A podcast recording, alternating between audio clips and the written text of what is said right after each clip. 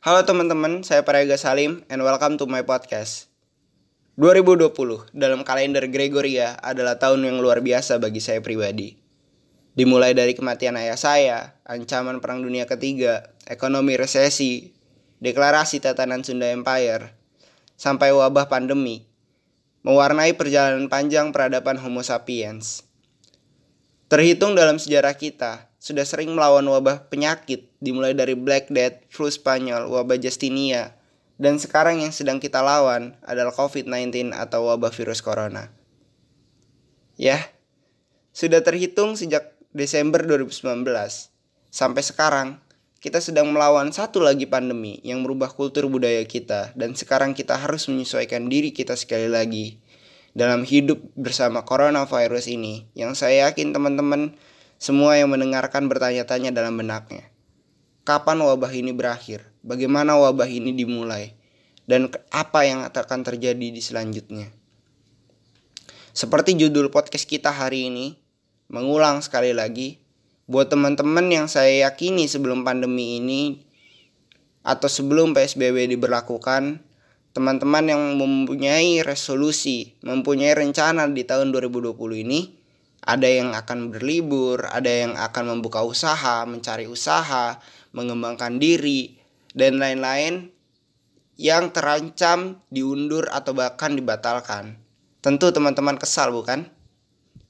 Tapi untuk menghibur mungkin kita bisa berpikir kalau ada dan tanpa adanya pandemi ini, toh juga resolusi kita bisa jadi tidak terlaksana seperti tahun-tahun sebelumnya.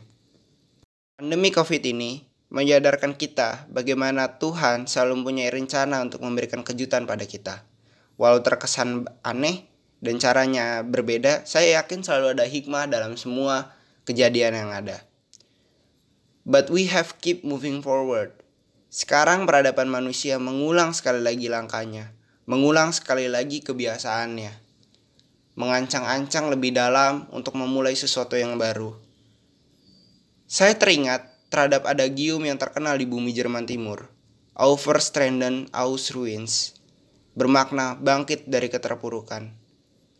Bangkitlah sekali lagi untuk merancang resolusi baru, merancang rencana baru, dengan tujuan yang sama, tujuan yang kita gaung-gaungkan selama ini. Teman-teman seperjuangan, kita belum selesai. Masa-masa sulit dalam 4 bulan akan terbayar. Badai yang sedang menghantam negeri ini pasti berlalu. Maka bangkitlah sekali lagi saudara-saudaraku. Bangkitlah sebagaimana kakek-kakek kalian, kakek-kakek kita. Yang bangkit dari keterpurukannya, yang bangkit dari penjajahan. Ya, kita sedang dijajah. Kita sedang dijajah oleh kebodohan.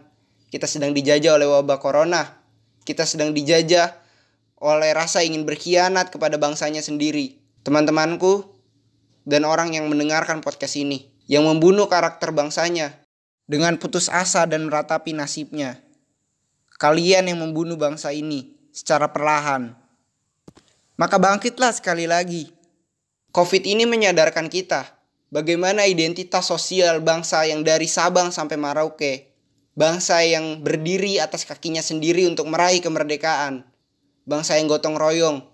Bangsa yang selalu memiliki harapan selalu memiliki sesuatu untuk diperjuangkan yang tidak pernah putus akan harapan. Kita bisa lagi kita kita bisa mulai sekali lagi membangun negeri kita, membangun peradaban kita, membangun harapan yang kemarin sedang diterpa oleh badai. Angin mendung akan berlalu. Eh kok angin mendung sih? Awan mendung akan berlalu apa yang sudah kita hilangkan. Awan mendung akan berlalu. Apa yang sudah direbut dalam 4 bulan terakhir ini bisa kita balas selama kita masih memiliki harapan. Saudara-saudaraku, teman-temanku, kejadian belakangan ini mengingatkan saya kepada senjata tradisional Jawa yaitu keris. Ya, benar, keris. Keris bukan senjata biasa menurut saya tapi senjata yang sangat spesial. Karena kandungan senjata tersebut tidak seperti senjata-senjata pada umumnya. Senjata yang biasanya mengandung besi dan baja ringan, tapi malah mengandung seng, nikel, aluminium, kromium, titanium, yaitu mineral-mineral asing bagi pedang-pedang pada umumnya. Keunikan sesungguhnya senjata ini berasal dari cara pembuatannya. Ya, pembuatan keris tidak seperti pembuatan senjata-senjata pada umumnya. Keris dibuat dengan cara ditempa berkali-kali, dipanaskan berkali-kali, sampai membuat keris yang kita kenal sekarang ini. Keris sama istimewanya dengan Excalibur bagi rakyat Inggris. Katana bagi seorang samurai. Keris adalah lambang kehormatan dan lambang suatu kesejahteraan.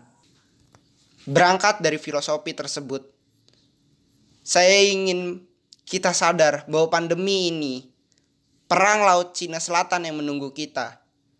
Bisa jadi membuat kita menjadi sesuatu yang lebih indah lagi, sesuatu yang lebih kuat lagi Sebagaimana keris yang tadi saya katakan. Apa pun yang menunggu kita di luar sana, entah sesuatu itu baik ataupun buruk, kuatkan kaki kita. Dan bangkitlah sekali lagi jika kita sampai jatuh. Mulai semangat baru. Saya berseru atas setiap sukma di negeri ini. Kepada setiap insan yang mendengarkan podcast ini. Merdekalah dari rasa takut, dari rasa khawatir, bahwa kita sedang membawa harapan baru untuk bumi pertiwi. Mengulang sekali gaya harapan kita akan kesempatan yang menunggu kita dengan horizon yang lebih luas, sebagaimana melihat surya setelah badai. Terima kasih bagi yang sudah mendengarkan podcast saya kali ini, memberikan saya kesempatan untuk menemani kalian dalam waktu yang sangat singkat. Bagi perpisahan, Marcus Aurelius pernah berkata, "Tidak ada cara baik, yang adalah jadilah orang baik." Terima kasih.